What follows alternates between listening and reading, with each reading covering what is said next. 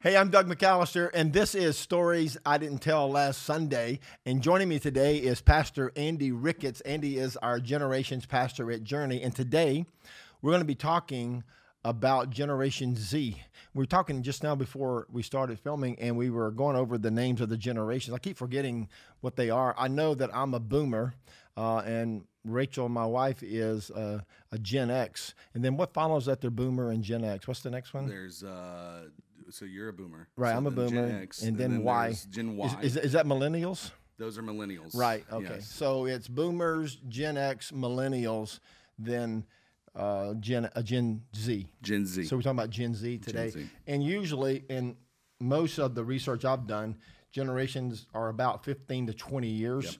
With the you know most of them use the 15 year mark. Uh, so Generation Z are the kids born between 1995 2010 in Yeah. 2010. So, which is, um, you know, a pretty big generation.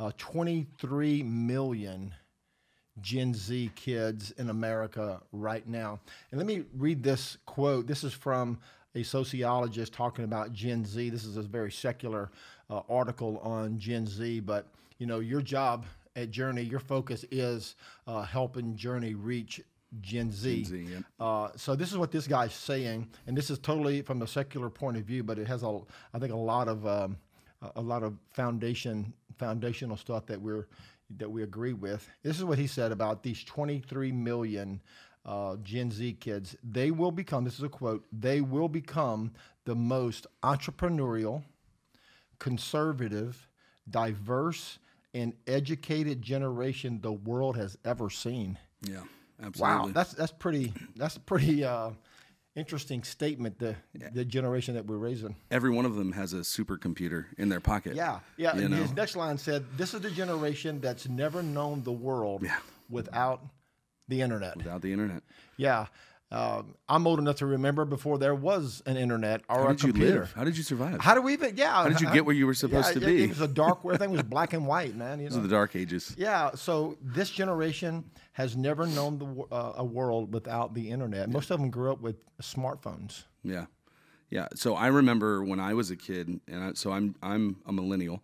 Um, I remember when my parents first got a computer for the house, a desktop computer, and I remember it coming in and having no idea what it was. So was it one of those big? Screen, yeah, the it was box like the screen giant things? aquarium-looking ones. It took five people to get it in the Yeah, house. You know what I mean? One massive. of those kind of things. It was ran on diesel. Uh, no, I'm just kidding. but it, yeah, it was. Um, Did you have dial-up? yeah, yeah. ya? So you couldn't be on the phone at the same time, or if they'd anybody cut you called off. while you're on the phone, it would knock you off the internet. Remember those days? Yeah. Remember that funny sound it made when you logged on? That's what Sa- that's ca- what hell sounds like. I think is, is the sound of dial-up. internet. Who came up with that, man? don't know, but- it was like this creepy back noise of the computer communicating with Kids the internet. today have no idea how easy they I got it. know, man. And you had to wait for the screen to load, like sometimes 30 minutes. Yeah, You I- would log on and it would just like spin forever. and that was fast. The little You're like, oh uh, wow, only thirty uh, minutes. sand, the little hourglass thing would spin over and over. You, you'd go, you know, make lunch and come back and it's still loading. Yeah, yeah. I remember uh, one of my favorite things to do when I once I you know internet we figured out you know a little bit later in life uh, was to download music. Yeah. And uh, you know you'd always have the programs and you're like, yeah, sure, I'll put computer virus on my computer, whatever. You didn't really care then. Who did you use to la- download? So music? we used LimeWire. Yeah. Primarily. I remember LimeWire. Uh, they were uh, taken off the market that by some judge Yeah, or something. They said yeah. it was. It was So but you know Napster what was a they little bit- did really was, this, or or was it Napster that got knocked off? Napster did. Okay. Napster had the whole issue with with the copyright and yeah, the- all that. Yeah. yeah. So th- Napster was Spotify.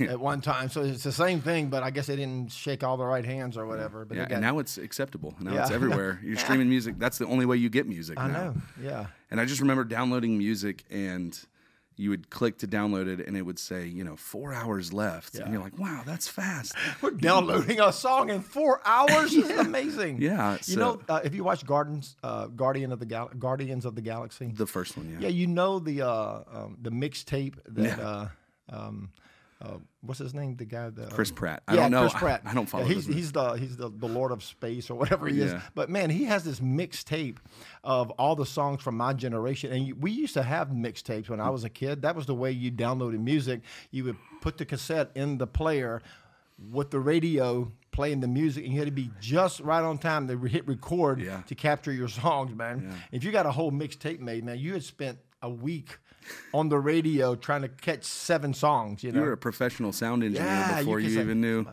And then you gave it to your girlfriend. Like I, I well, made there- you a mixtape. There you go. there you go.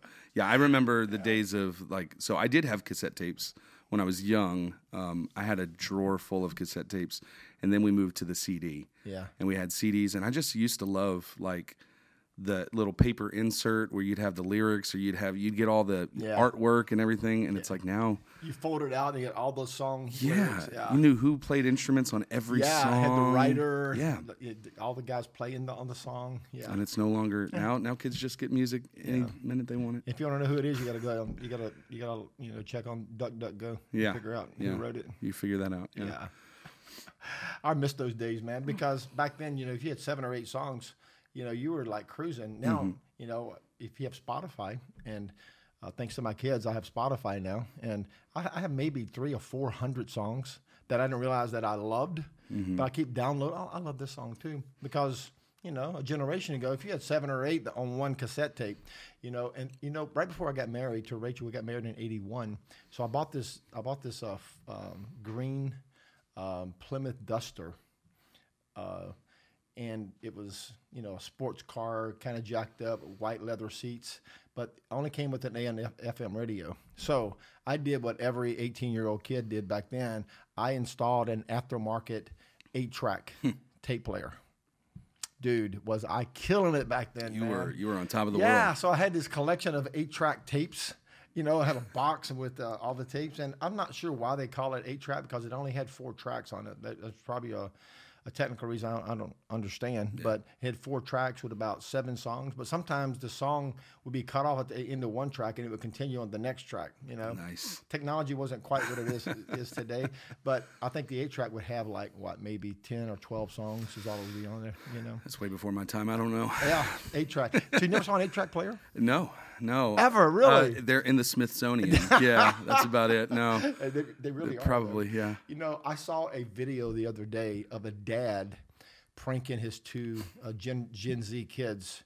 He bought a rotary dial phone and he brought it home Nice. and he plugged it in and he said, Now, give me your smartphones. I want you to call your mom on this phone. yeah.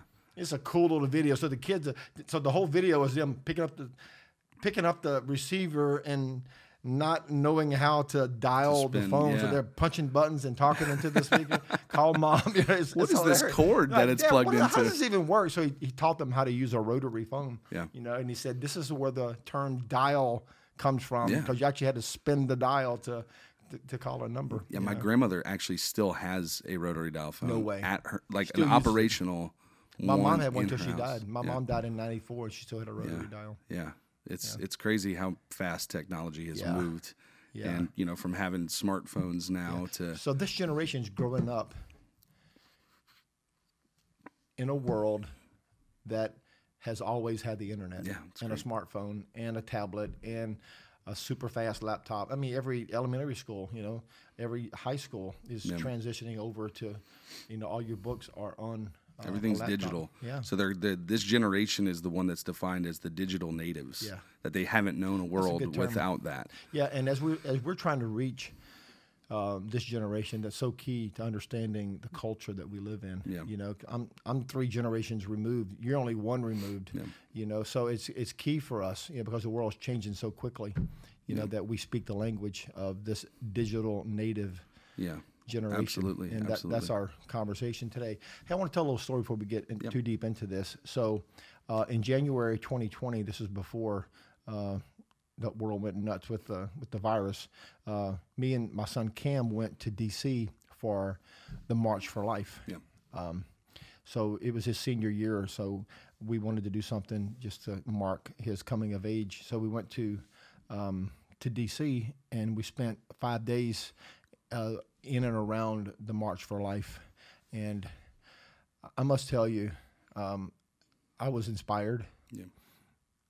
I, I was brought to tears on more than one occasion. Um, on the main day, uh, when we all gathered at the uh, uh, on the National Mall. Uh, if you've been to DC, you know the National Mall stretches from uh, the uh, what's what is it the uh, Lincoln Memorial all the way to uh, the halls of Congress. It's, so, it's several miles. Yeah, but it's yeah. a straight shot, and it's this beautiful reflection pool. And uh, along the sides of the mall are the Smithsonian uh, institutions and all of the, you know, all, all the you know historical sites. You know the World War II. You know um, Martin Luther King statue.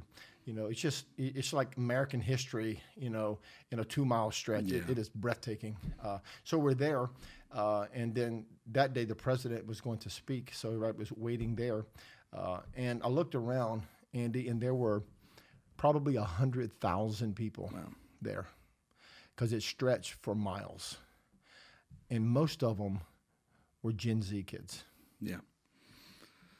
and there was a band leading worship uh, on the mall, and these kids were kneeling and raising their hands and crying and praying, and then they were celebrating and high fiving, uh, and a lot of them were carrying signs that said, "I am the pro life generation." Come on. It just gave me so much hope for America, Yeah. man. You know, just really just renewed in my heart that okay, you know, we haven't lost this battle yet, and it's a cultural battle. We're in the middle of a war culturally, you know. But Jesus said something that echoes through the years: the truth will make you free, and that's still. What holds the church together? We have to just cling to the truth of God's word, in spite of what the culture is saying, in spite of what um, you know, big uh, s- big tech is saying, and social media, and mainstreams, and all these other voices that are drowning out.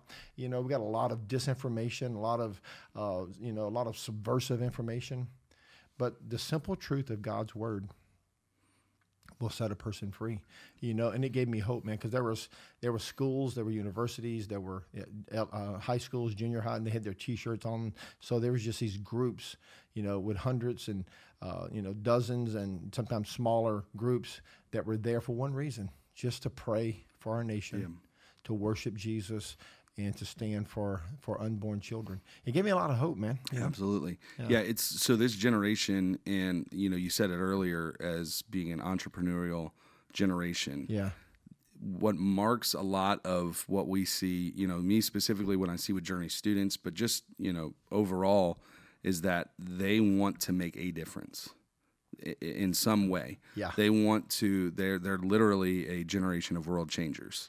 And um you know it's it's it's refreshing to see that you know and i think Yeah. i think you see that in everything that they do you know there's the gofundme's for some project right Yeah. there's all of these there's students who are leading we have one of our students at journey students who is kind of leading a um, a fundraising effort for speed the light yeah um, and we have several that are doing that but it's just a generation that seems to want to make a change in This some guy way. said 77% of Gen Z's uh, students are extremely interested in giving their life to a cause. yeah Dude, that's that's a high percentage, man. three Eight quarters. out of ten of these kids say, "I want to give my life to something bigger than myself." Man, what an opportunity for us to reach this generation for the cause of Christ, which is the greatest Mm-hmm. of all causes. And he said in his survey, twenty six percent of them are already volunteering. Yeah. we're talking about children and teenagers. Yeah.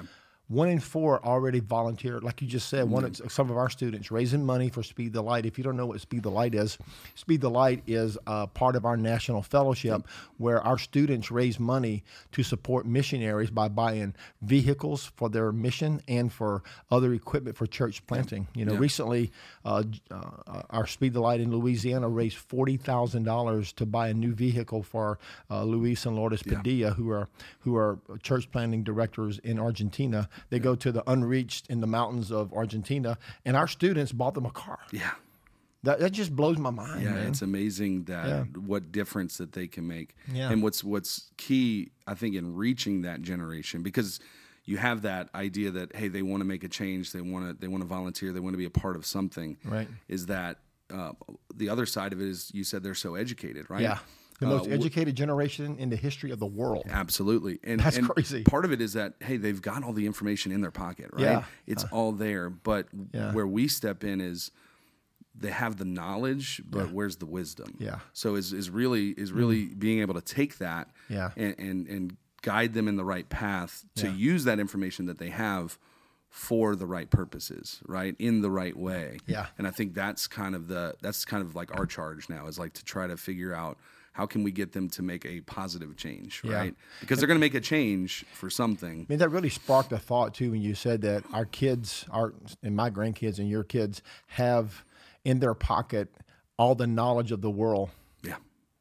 at their fingertips. That's pretty incredible. Mm-hmm. Uh, my mom had a uh, a set of encyclopedias. This is back in the '70s, so it's a long time ago. Uh, but we bought them at a garage sale, so it was missing like two letters, like S and and B, two really important letters. So if I ever did a, a term paper, I couldn't go any subject from the letter B or S Yeah. because No botany, There's nothing I, I no- could do any yeah. science project because Yeah. you know. But anyway, uh, so but I remember, you know, that was the internet for us. You know, the pages of you know the Encyclopedia Britannica, or I think I had a, I forget which one we, we had. It was red and black. I don't, I don't remember the brand name, but we spent a lot of time in the encyclopedia. And if I needed an S, I had to go to the library in town to look up the S library. But, but now all of that knowledge is available at the tap of a few buttons on your on your smartphone. Absolutely. Yeah, but wisdom is a whole nother. And that's that's the the Yeah. the line there is going from knowledge. I mean, you've got, you know, everything that's on the internet isn't true, right? Yeah. But in getting them to to realize that, Yeah. and and spinning this in a way that um, that they can get wisdom out of it. Yeah. and I think that's really the most important thing, you know, to make the positive change that they want to make. Yeah. So, Yeah, that yeah that that is so true. Uh, and you know all of the um, all of the activities that are available can become a distraction, Yeah. or it can become a platform depending on how you use it. And of course, you're doing a whole lot of activity this summer. You know between uh, youth camp and VBS and kids camp and the trip to Atlanta. Yeah. You know, Journey students are loaded down with activity, but all of them are purpose based and they're focused on faith and their relationship with Jesus. And I'm really excited about about the trip you're about to take to Atlanta. Let's talk about Atlanta a little bit. I know Yeah. you're bringing. Uh, how many people are you bringing? When are you leaving? Give us some some details. yeah, so we're taking a team of 22 Wow. to Atlanta uh, to Frontline Response. Um, used to be Atlanta Dream Center. They've just switched names, but Yeah. Frontline Response. Um, we leave next Monday, so July 5th. We're going out. We'll be out the whole week. Yeah. And what we do is we spend a week there serving Atlanta. Yeah. And uh, So what do, you do during that week? What's our so students? we do uh, a mixture of different outreaches. Uh, one of them is children's ministry, Mm-hmm. where we'll take our team to the uh, projects, uh, to these different apartment buildings and complexes, and we basically bring Sunday school to them. Wow. We go door to door. With COVID, they've had a few changes, but what we do is we go door to door. We play some activities with them. We tell them Jesus loves them. We give them an opportunity to accept Jesus. Wow. We've seen salvations happen door to door Yeah. in- in children's ministry. We're playing tic tac toe with kids, right? You know, It's um, amazing. so it's amazing. And we basically we split up into teams, and we're just all through this. And the cool part is that Frontline does this all year. So when they see the white vans pull up in, these kids come. They're ready. They know Right, what's they're happening. flooding out there. They know ev- uh, everything that's So this happening. is like section eight housing. yeah, Yeah. Oh, yeah. So we go to different, uh, a couple different ones Yeah. um, throughout the time that we're there. Uh, so that's one of the big ministries there. Another one is called Compassion Night, and what Compassion Night is the, the homeless ministry outreach. And what we do is um, w- now it's with again with COVID, they've had to change some of the things, but we call it Mobile Compassion Night. We spend that day prepping food. They get donations given in, prepping food, putting bags together, getting drinks together, and we load them up in the white vans, and we drive to the little pockets of communities, um, homeless communities that So are this is for the homeless. Mm-hmm. You do it at night, we do it, yeah, evening time. in the evening. yeah, evening time. So, So you feed them a meal and what else? and we pray for them. We, um, you know, we just get to talk to them. I think the biggest thing about Compassion Night is making them feel like they're human. Tell the penny story. Yeah. So I've heard you tell it several times, but Yeah. it always leaves a lump in my throat. Man. Yeah. So the biggest, um, one of the things they told us my first year that I went, and this is now my fourth year going, um, they told us the story of the penny and how when you're interacting with uh, homeless community or even children's or any of those, um, a lot of times they feel like a penny. And for instance, if if you were to walk down the street Yeah. and you found a penny on the ground, you're probably not going to pay it any attention. you, you probably walk don't right even by. see it. Walk right by it. Yeah, you're not gonna. You're definitely not picking it up. Yeah. you're not walking out in traffic to Yeah, go if it's get a dollar or it. Dollar, yeah, maybe so. If it's Yeah, or paper, five. you know, Yeah. I mean, you know, even if it's a quarter, you're probably not really doing much, right? And um, it really is kind of how he, they use the analogy when they told us the story. That's how those who are homeless feel. Yeah, they f- they're all out on the street. They're there. I get it. But people don't look at them. And, and one of the stats People that don't see them. that that really just kind of hits is that um, on average, the homeless those who are homeless only hear their name once every six months, so they can easily forget who they are. Right, every six months, twice And a that year. always hits me hard. Yeah, they only receive eye contact once every three months. So Hmm. the the biggest thing, yeah, there's a there's a need to feed them, right? Because they're they're struggling and Yeah. they don't have drinks, they don't have food, they you know those things. shelter. But but almost equally as important is making them feel human again. Making eye contact, Yeah, being able- asking them their name. yeah. So, um, to me, my passion when we go out there is Compassion Night. That's my favorite one. Is the home. I love it all. see but that. Uh, if I pick one, I mean, it's it's absolutely Compassion Night. Any stories from your past trips in Atlanta Yeah. that stand out? Yeah. So us one or two. One, um, one. I don't know if I, I'll be able to not tear up here, but this is one just Well, to I'll cry with you. Just It's to all right. warn everybody. um, We'll go with you. yeah. So my first year, we did. Um, it was not the children's ministry, but what we were doing is a. We went to a Section Eight housing and we were cleaning up. It was like a neighborhood cleanup outreach. Um, half of us went to this little they call a nature trail. That's a very generous term for what it was. There were some trees and then there was trash everywhere. Uh, That's what they called it. Uh, and then the other half were cleaning up their little playground area. Yeah. Now, when we got there, again, I said they know the white vans come in, they come flooding out, right? So they had kids coming out to play, and we're not going to tell them no, we're not going to play with them, right? Right. So um, our team that went to go clean up the playground, they came back after we kind of debriefed, and they told us this story of uh, one of our girls on our team uh, was on that cleanup team, and uh, this little girl from the from the neighborhood came up to her and said, uh, "Oh, I really like your shoes." And she's like, "Oh, thank you, thank you." And then the g- little girl was like, "Oh, well, where'd you get them from?" And um, our you know our girl was like, "Hey, I think my mom got them for me for Christmas." And this little girl looked at her and said, "You have a mom?" Oh my God. and it was like it you know and i wasn't even on the team that was doing the the cleanup of the playground but just hearing that story it almost makes it you know you take those things for granted right i mean having a mom right uh, b- having shoes having all of these things and this kid wasn't even worried about the shoes it was you, have, a mom. Courtney told me a story about um, one of the little kids she was talking to in the gunfire. Oh. Would- yeah Could you tell that story too? I, I don't think I could. Yeah, so it's another um, it's another children's outreach day. Uh, this was one where we were actually going and doing the children's ministry out there, right. and um, so there's they, they have safety protocol right when we're out there. Um, when we're out there, we always have a leader from frontline with us. They know the community, they know the people by name, they know everything, right? And uh, this one day we were out there and we heard this kind of loud bang. We weren't sure what it was. And uh, without alerting us and making a panic, they were like, okay, we got to wrap up. We got to go because it's just safety first, right? Yeah.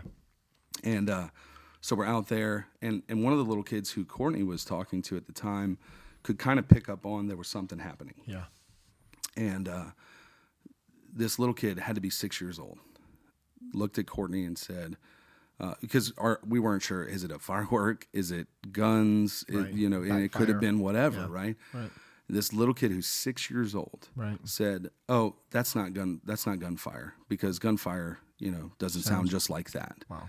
And the fact that a six-year-old can distinguish pick out the between sound. gunfire And fireworks. and fireworks yeah. is one of those things that again you don't think is- a six year old shouldn't know that Yeah. shouldn't have to know that And he already and, knows. and he already can tell that there's a difference there Yeah. and that just lets you know hey that's a normal thing for them to hear Yeah. um, at at least enough to be able to distinguish between that and fireworks or whatever else it could have been. Yeah. So there's been, you know, and, and that happens every year. Um, another time, just real quickly, one of the other outreaches that we do is uh, it's called Princess Night, and what Princess Night is, it's um, there's a huge sex trafficking industry in Atlanta and the surrounding areas, and it's it's global, right? It's it's everywhere. But you know, when we're in Atlanta, it's you don't realize how prevalent it is till you're there on the outreach. So Princess Night is that. What we do is we drive around in vans, we hand a rose to a lady. Um, the, the women minister to the women and guys we're just kind of back as security you know without arms folded looking suspicious but we're just there to to make sure everything's good sure um it never had an issue right never once had an issue with it but this one time this was my wife's courtney's her first um her first mission trip that we went on and uh they stopped at this one spot normally what you do is you stop at one spot you may be there tops 10 minutes talking to somebody it, it may be five minutes you know it's quick pray with them give them a rose give them a card basically to frontline they do have a safe house that if they want to get off the streets Yeah. well they stopped at this one stop for maybe an hour Um, and they were talking to this lady, and I, I remember her name's Tori. I still remember her name.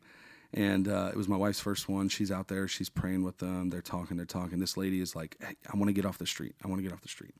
Okay, so immediately, if anybody says, I want to get off the street, outreach is over. That's where our focus is. Let's get them out. Mm-hmm.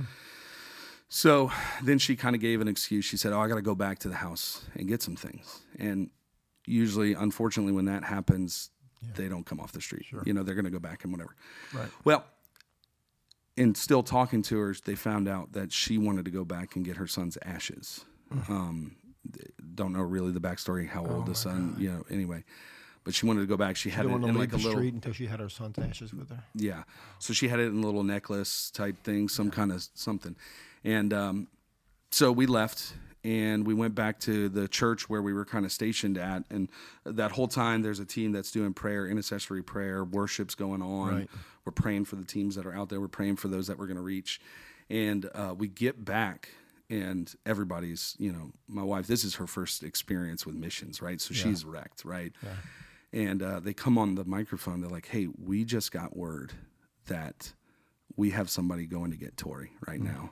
She's called, and actually, she's going to be brought to a safe house." Oh Jesus. tonight and that's that's one person that you see impacted but y- you can't count how many seeds are planted because one person makes or somebody's out there speaking to truth to people so there's countless stories i could be here all day talking about it but it is a life-changing Man, experience. and I really think taking uh, journey students, you- you're taking 20 or 25, 22 of us 22 total. people with you to Atlanta, you know, the, the long term impact on the lives of those students. man, It's going to be immeasurable, Mm. Yeah. you know, the compassion. I know on the short-term outreaches, and we did a um a podcast a few weeks ago. Pastor Ken and I did. If you want to go back and watch it, it's a few weeks ago. Uh, but we did a, a podcast talking about short-term outreach, and I think Journey's done. I don't know, fifty or si- I don't, I've got the number. Pastor Ken told me a lot, you know. And then I was a, a missions pastor for ten years before I was a senior pastor, and we, I did a ton of short-term outreaches with. Um, uh, in, in my ministry. So I think Rachel and I counted, we've been to like a hundred, almost a hundred different trips between what we led personally and what our church has led in about 30 or 40 nations, you know, but the biggest impact is not really what you do there, which is very important. You know, the women that are rescued, the children that are ministered to and the, you know, the lives that are changed, but it's what God does in you Yeah. while you're there, the heart that's broken for the lost, you know, and the passion you develop for the Great Commission, you know, it's it's just immeasurable. You know, it shapes a person's life. You know, I'm so proud of the students at Journey who are raising money for Speed the Light. They've they've caught the vision. You know, proud of Hunter, what Hunter's doing. You know, he's really just taking ownership you know, in the Great Commission, you know, and I think that is the the long term um, impact that we can't even measure, you know, because it'll go past you and me and our ministry. When we're done, our kids and their kids will still be carrying on the you know the gospel and the ministry. And I think the important thing too, like you like you said there, is that when you are impacted to the level that you take that home, Yeah, that's what the goal is. Yeah. Because we're in Atlanta for one week. Right. Right. We we see seeds planted. We see you know we see people taken off the streets. We see all of these great numbers. right. But if it ends that Sunday that we leave Atlanta, Yeah, then that I don't think that's what Jesus has us to do. I think he has us to to be impacted there, Yeah. and to be able to take it home. Yeah. we've That had lights the student- fire. Yeah, we've Yeah. had students who coming home. We always have kind of a debriefing hangout day, Right. And we have students from the first year mission trip who still tell me I carry around a little bag with chips and a little water bottle in case I see somebody who's hungry on the street. Wow. And and that's that's what it's about. Yeah. It's it's taking this home. Yeah, we're not in Atlanta every day, all day, right? But there's a mission We're here. on planet Earth every day. Absolutely. Mm-hmm. You're in a city with people. Now you guys are there for like six days, but you also spend one day having fun. Yeah. So tell us about the fun day, man. 'cause, Yeah, yeah. You know, kind of give the kids an experience in the mission, but also want them to uh, have, Yeah. you know, some relationship time and have some fun. So what's fun day like? Absolutely. So, so like you said, so we go there. We spend uh, Monday's our travel day. Tuesday, Wednesday, Thursday, Friday are straight outreach all day, Every day. the whole time from the time you wake up till two in the morning. I mean, it's it's full go. Yeah. So what we decided is that um, we don't have to stay Saturday. We could technically come home Saturday, Right. but we want to give them something fun to do. Um, one of the biggest parts of you know of this missions trip, one of the parts is that the team building that happens on it, and the the the stories that you're going to get for years to come. I still talk to people, Yeah. you know, from my first mission trip. Yeah, this you makes- remember when this This happened? makes five for you, right? Th- I, bel Or four? I think it's four. Okay. I Yeah. thi- yeah. I, so I, I went on one, and I've this is my third one to lead. Yeah. I, it, It's all Yeah. yeah but um so what we do is uh we're, we go to a water park we've gone to a, th- uh, an amusement park before uh, last year because of covid the only place that we could go was the aquarium but it was a lot of fun it was air conditioned you know which is a welcome Right. uh, thing yeah so um, but we get to go there we get to have fun we get to just kind of breathe after a week of really heavy Yeah.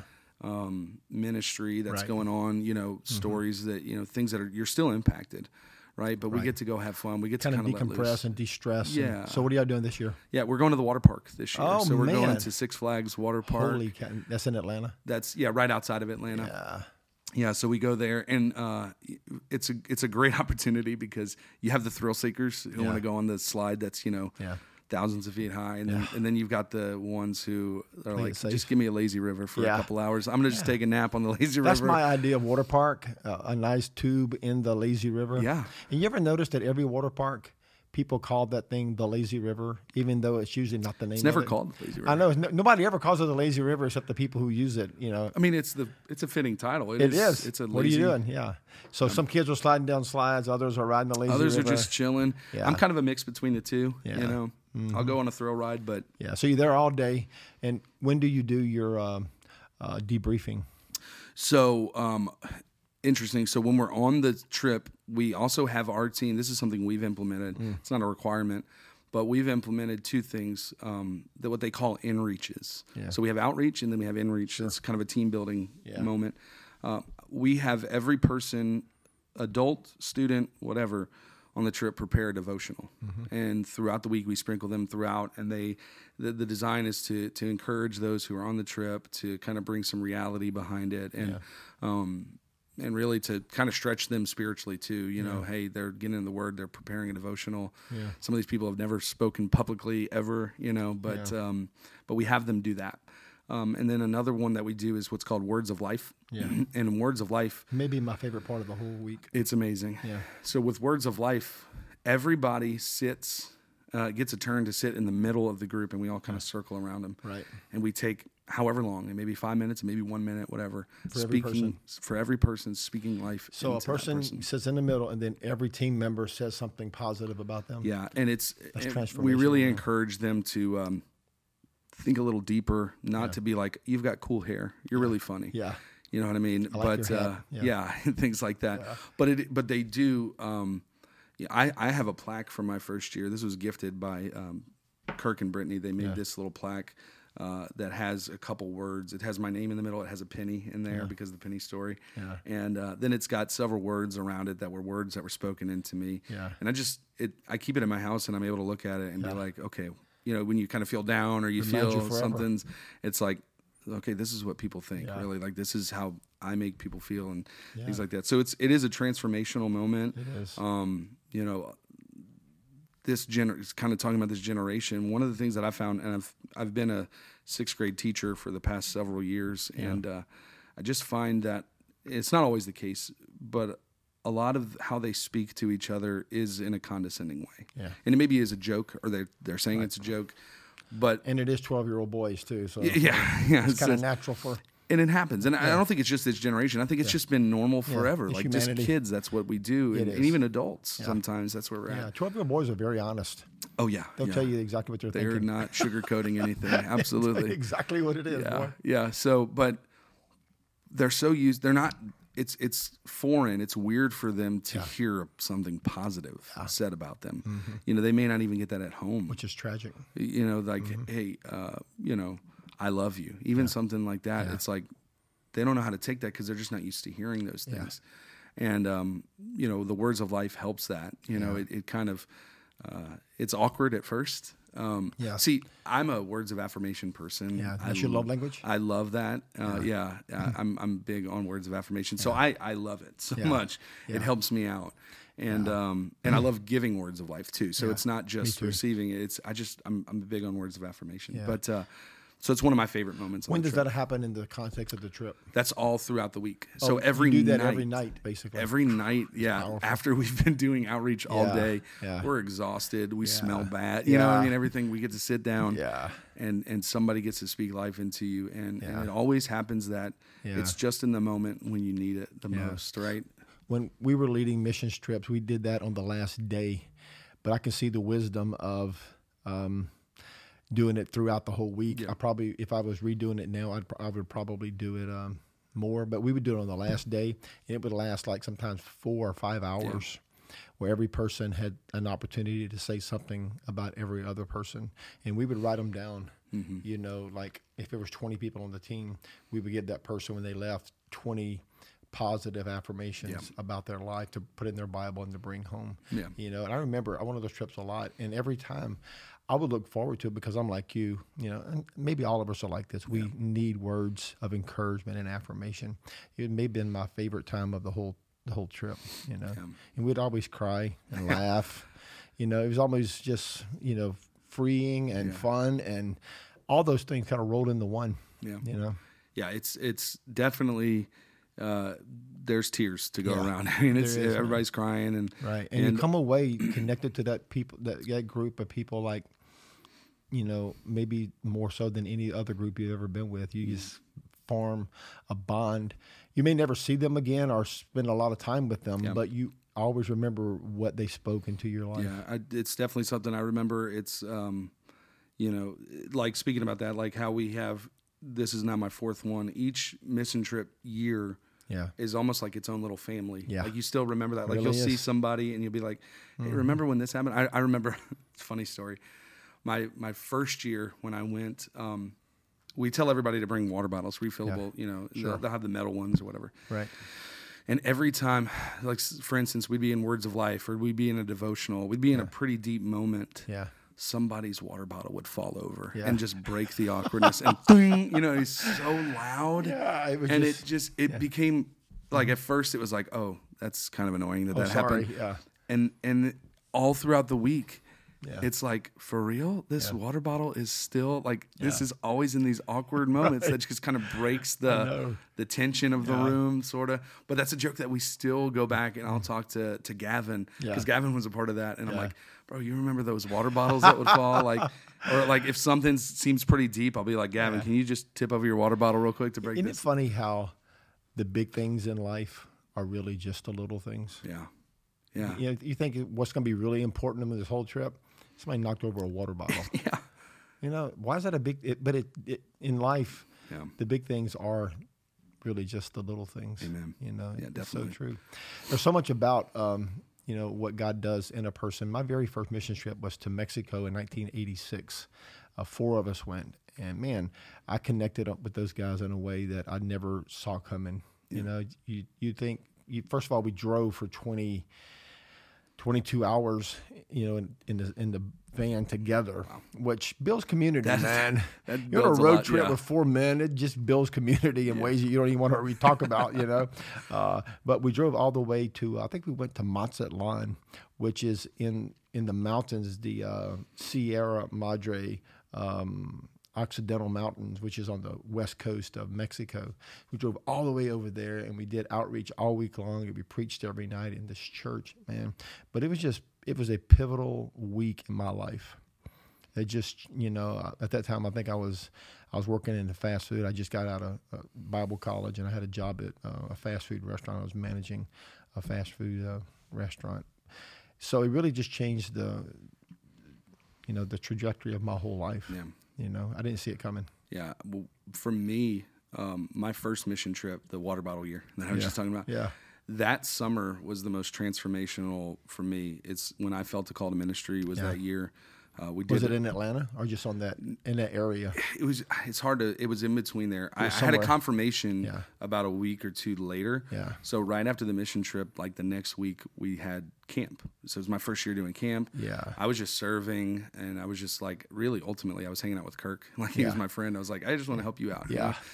know? and um Yeah. so we went to camp and i i had kind of been tossing around the idea i'd been serving for a little bit Yeah. of just like getting some more information about what ministry is really it wasn't even like feeling called to it i just wanted to get a little know a little bit more about it Right. and um kirk had mentioned uh lasam to me which i had never heard of i never heard of lasam i didn't know what it was but he said several of the um those at journey had gone through it or were going through it and um so I was like, okay, I'll look into it. I looked into it. Super affordable. Yeah. It wasn't anything that was, you know, I wasn't going to carry any debt because of it. It was a, it was a month to month commitment type thing, and I was like, okay, this sounds good for me. But immediately, kind of doubt started creeping in, and it w- silly looking back at it, but it's like that's sixty whatever dollars that I can spend on groceries or Right. whatever. And I was Gas kind and- of yeah. questioning, doubting. I wasn't sure what I was going to do, so I went to camp and. Um, kind of had it made up in my mind. I was like, you know what? I'm going to just bite the bullet for one, one month, right? Um, so this was Friday of camp. At this point, Friday was still a day of camp or whatever. Anyway, it was my payday. Yeah. And uh, just a backstory is, uh, again, I was teaching at the time. I was I was in the public school, and if you do trainings like throughout the year, you get uh, what's you know you get a stipend pay for various trainings, and it could be on anything, whatever. And they're not always the most timely. Yeah. The stipends will come whenever they decide to push it through or whatever. come, yeah. And and and when you look at it online, it doesn't really remind you what it's from, but Yeah. it doesn't really matter. Yeah. The, the school board's giving I me did money. training somewhere in the past. Who Yeah. knows? Yeah. Yeah, who knows? So anyway, so what I did uh, that Friday, I still was like, let me check the bank just to make sure Yeah. that I've got enough money. I knew I had enough money to do it, but I still was just thinking this. I opened up my bank account and I'm like, you've got to be kidding me. Yeah. I had a stipend pay that was the to the dollar amount that it cost for registration and the first class for Lassam for that month. I mean, it was it was to that. You know, like I God's still have the whispering. picture saved on my phone, Yeah. screenshot of it because I, I look back at that and I'm like, I think God's in this. Yeah. You know, I mean, I don't even remember what the training was. I don't remember anything from that training. I don't. I you know what I mean. I'm not sure Yeah. what it. I don't even know if I went to a training. Maybe just something. Ha- who knows? Yeah, Maybe but they mixed the It paperwork. was the exact amount you needed to get. So you went that year and, and did- you finished your third year already, haven't yeah, I've gone through three years. So since that day, uh, I I had perfect attendance. Yeah. I didn't I didn't skip a didn't miss class. a month? I didn't miss one month. and I just went through three levels. you? So you'll be of getting it. ordained real soon. Yeah, so it's look. I think 2023 Yeah. is when And that you're, can- you're about to enroll in uh, Bridges. huh? bridges. Yeah, in November. Yeah, How many I don't want degrees- to stop learning. How many degrees do you need, Andy? I don't. I don't who knows? Keep stacking them up, bro. I don't know. Yeah. It's, it, it- to me, it's not even about the degree. I, just told, uh, Yeah. you know, when I was thinking about it, it's like, hey, if a degree comes with it, that's Yeah. cool or whatever. I just- just, you just don't wanna- want to stop learning. you want to know yeah.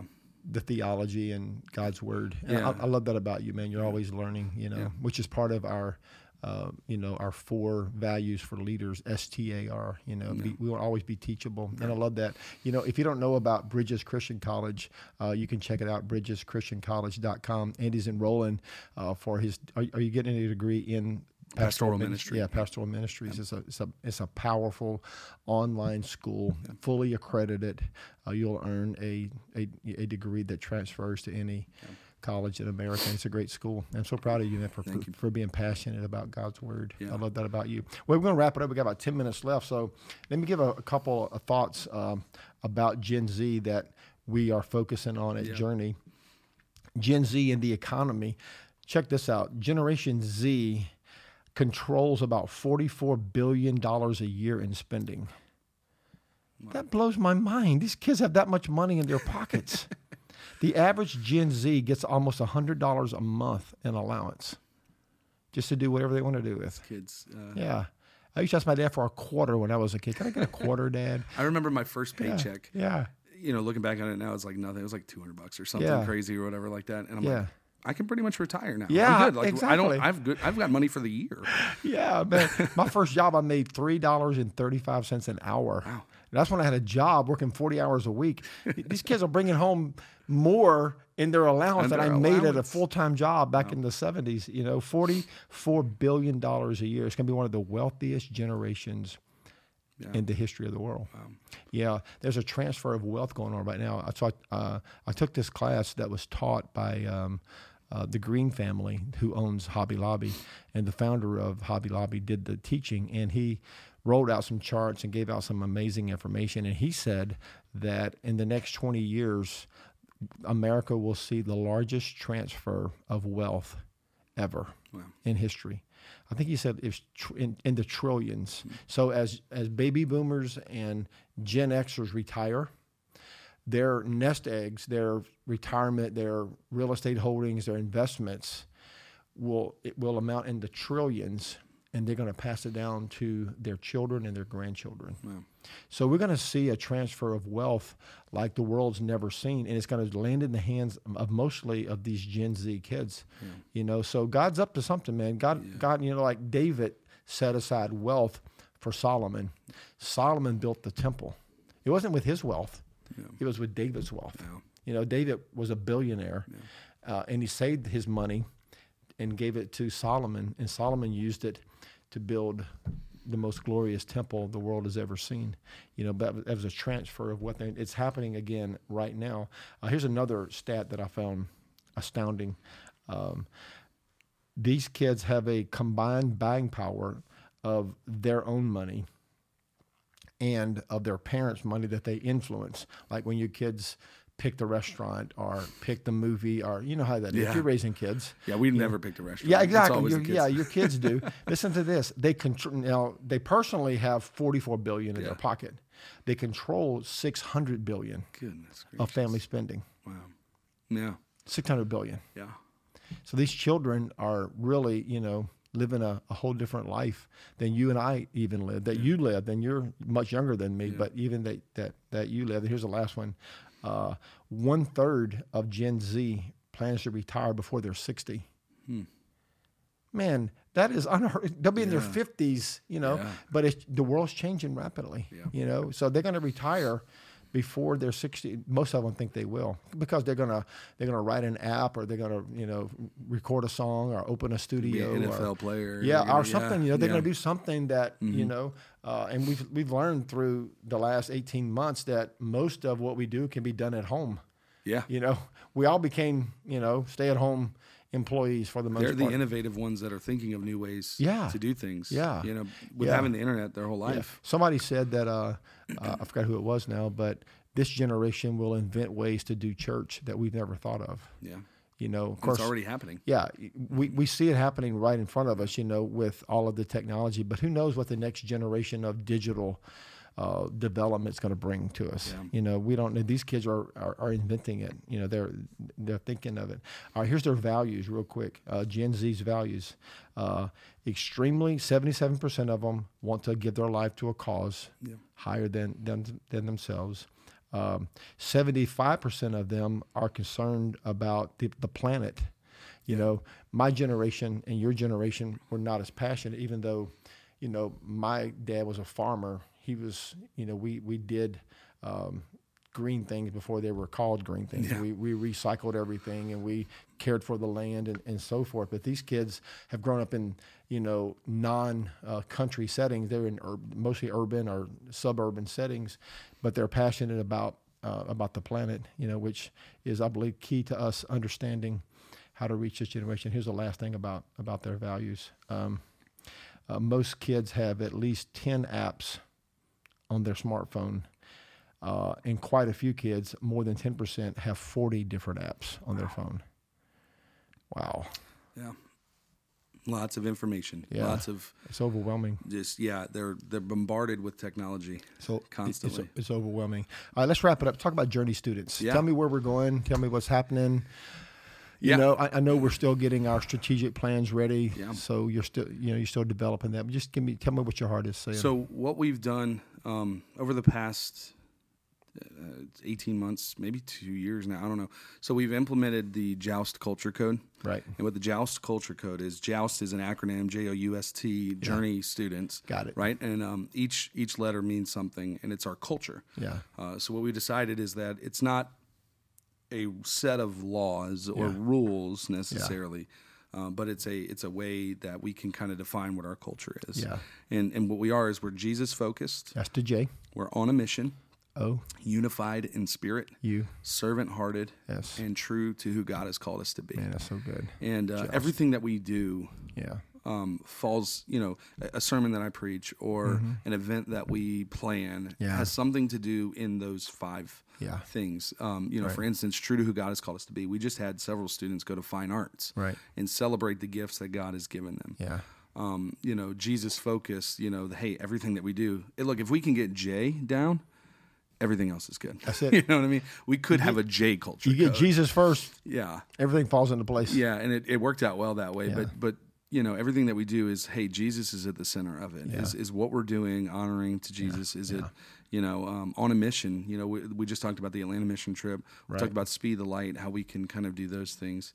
Uh, unified in spirit, we always talk about being a family. You know, so we have these fellowship events where recently we went bowling with them. You know, it's things that we can do that fall into this culture, Yeah. right? And and and kind of where we're at right now is again summer's busy right with camps and and mission trips and everything but again it all falls into who we are as journey students Yeah. who we are um you know we, we we have a separate our, our sunday mornings are our fifth through eighth grade we've just welcomed in fifth grade Yeah. and it's been amazing Yeah. you know we've had solid 20 kids every week coming and hearing what we decided to do with our journey junior high class our fifth or eighth grade class is we're going to just run through the bible in this year it's pretty intense Yeah. it's a lot of information but we want them to have a background knowledge and know what the bible is because again if we can if that is the core of everything like that is the authority is in his word so if, if we can have an understanding of what's in the bible what it's about I think that that's going to serve them well. Um, Mm-hmm. so we've been doing that. It's been amazing every week to kind of teach them through the Bible. Yeah. Y- We did numbers, for instance, one week, and someone was almost half the class was like, "This is not a book in the Bible." Yeah. Oh. you know, they, they don't know, right? They just True. it's just having a an understanding, a background, Yeah. uh, knowledge of what the Bible is. And then on Wednesday nights is our ninth through 12th grade. And uh, we've been, you know, we've had a strong push for Speed the Light lately. We've, we've talked about that Mm-hmm. um, a few times today. But um, I'm feeling, I'm sensing kind of just in my spirit that the on a mission section portion of the, Mm-hmm. Yeah. that's really going to take the step forward. Yeah. You know, through Speed the Light, through missions trips. Right. Um, it's kind of where my heart is, is, is missions in that sense. and we're doing something local at Abney Elementary. Yeah. So at the end of July. Yeah, July. I think it's 24th. At the end of July, Yeah. um, we are kind of fixing up Abney. We're fixing the green spaces up, Right. the teacher lounge area, Yeah. and it's uh, one of the largest elementary schools in the parish. How many kids go to uh, Abney Elementary? uh, 12 billion. No, I'm just kidding. I, it's a it's a lot.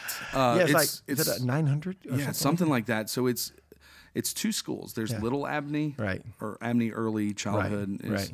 and then Abney. So all in all, the whole campus Yeah. is preschool through fifth grade. And then you pass by it. It's like a small country school. Yeah. But you don't realize the campus goes back. stretches like a mile into Yeah. the to the green space. So there's like I think Courtney told me 900. No, I think it's 900 Does that sound students. right? Yeah, it's about there. Yeah, so we've adopted uh, Abney Elementary campus. We're going to uh, spruce up the green space, kind of take care of the outside, and we're going to take care of the teachers' lounge, clean it, prepare it for s- uh, s- for the next school year, and stock it with snacks. And we're going to also collect. Um, the second grade Yeah. as a whole, all of their supplies that are needed. right. So we have so many people at church that are just yeah, donating paper I- I- towel I, rolls, saw the box markers. Sunday, man. The box is running over. People are Yeah. bringing school supplies, you Yeah. know, for second graders at Abney, which is right down the street from our church. and what I found is is uh, through fundraising uh, with for the mission trip we've done this year, it's something about this year. I f- I just sense that people are more giving. Yeah. we've been they just want to give to something, and and we're seeing that even with the supplies that are being collected for Amni.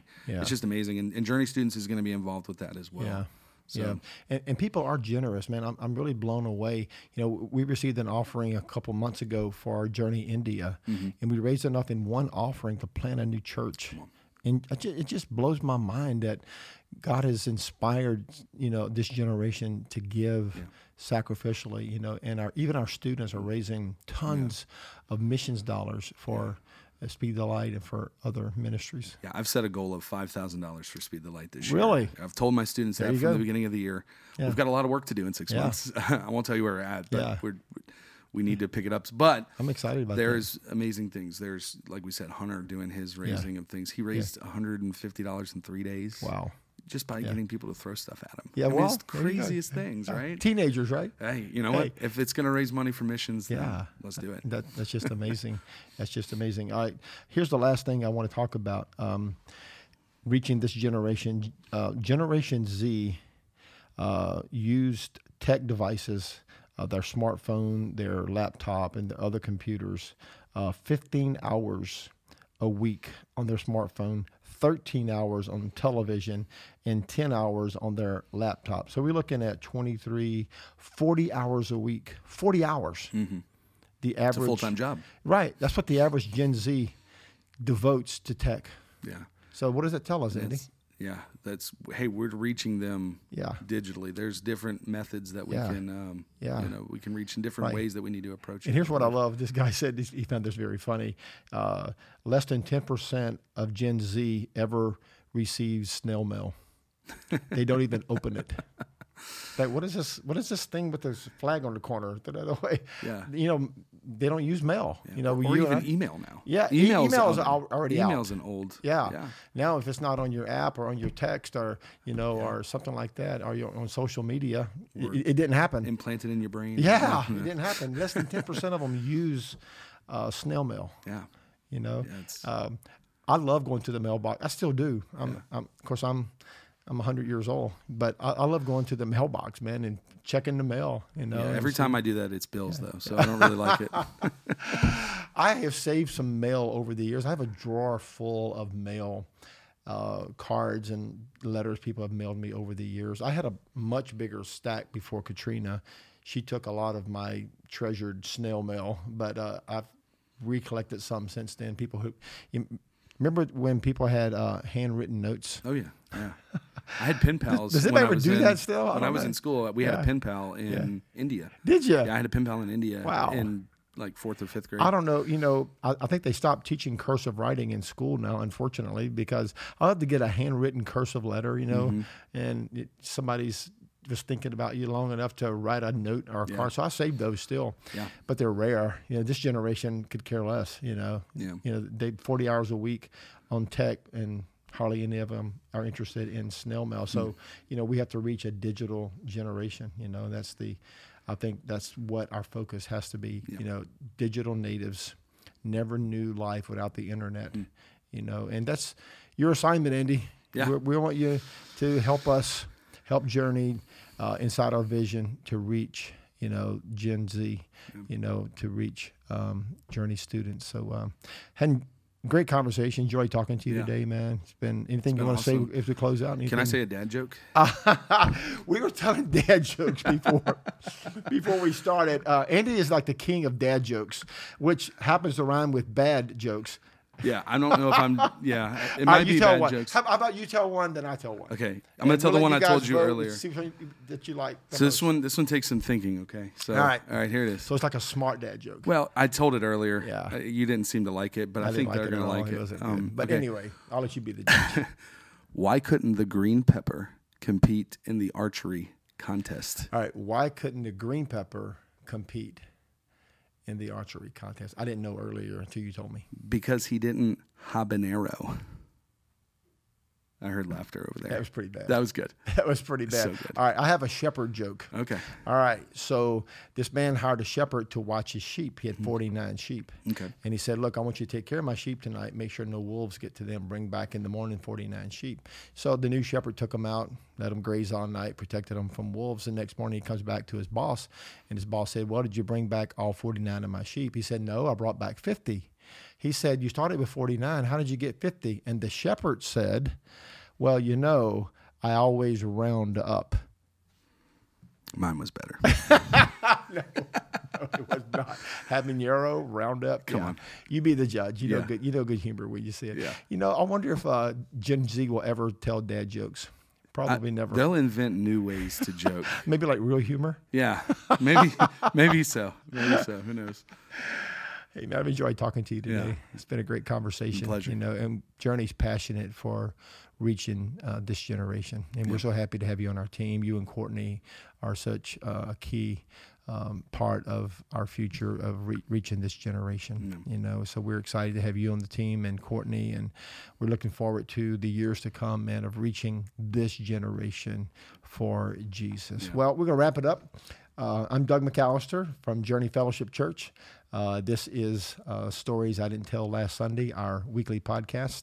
Uh, if you don't know uh, about Journey or want to know more about us, check us out online, journeyfellowshipchurch.com. You can also download the Journey app. It's free from your app store. Just type in Journey Fellowship Church in the search bar. Uh, there's a lot of Journey, so be sure and type in the whole Journey Fellowship Church. You can download our app to your smart device. It's free. It's stock full of information and resources and uh, things that you can do to get involved. You can find a small group. You can give online. You can find our uh, find directions to the campus. Uh, you can watch past sermons. Uh, you can access. Uh, this blog, we have uh, a, a whole backlog of blogs. If you want to go back and watch some uh, earlier, and you can read my blog uh, uh, at dougmcallister.com. Uh, I do a weekly blog with my uh, my dog Hatch. Uh, he and I have conversations. I walk my dog every morning, and he usually helps me to understand life. So I write down his wisdom. That's usually comes out on Thursday morning. Um, but we'd love to get connected with you. If you don't have a home church, you live close to Slidell. We are in Poncha, on Pontchartrain Drive, right across the street from the new Walmart. Uh, we're at 3127 Pontchartrain uh, in Slidell, Louisiana, 70458. Come visit us uh, Sunday mornings. Uh, we'd love to worship God with you and get to know you, get connected, and uh, let's serve Jesus together. So I'm Doug McAllister with uh, Andy Ricketts. Uh, and from everybody at Journey, we love you, and we'll see you next time.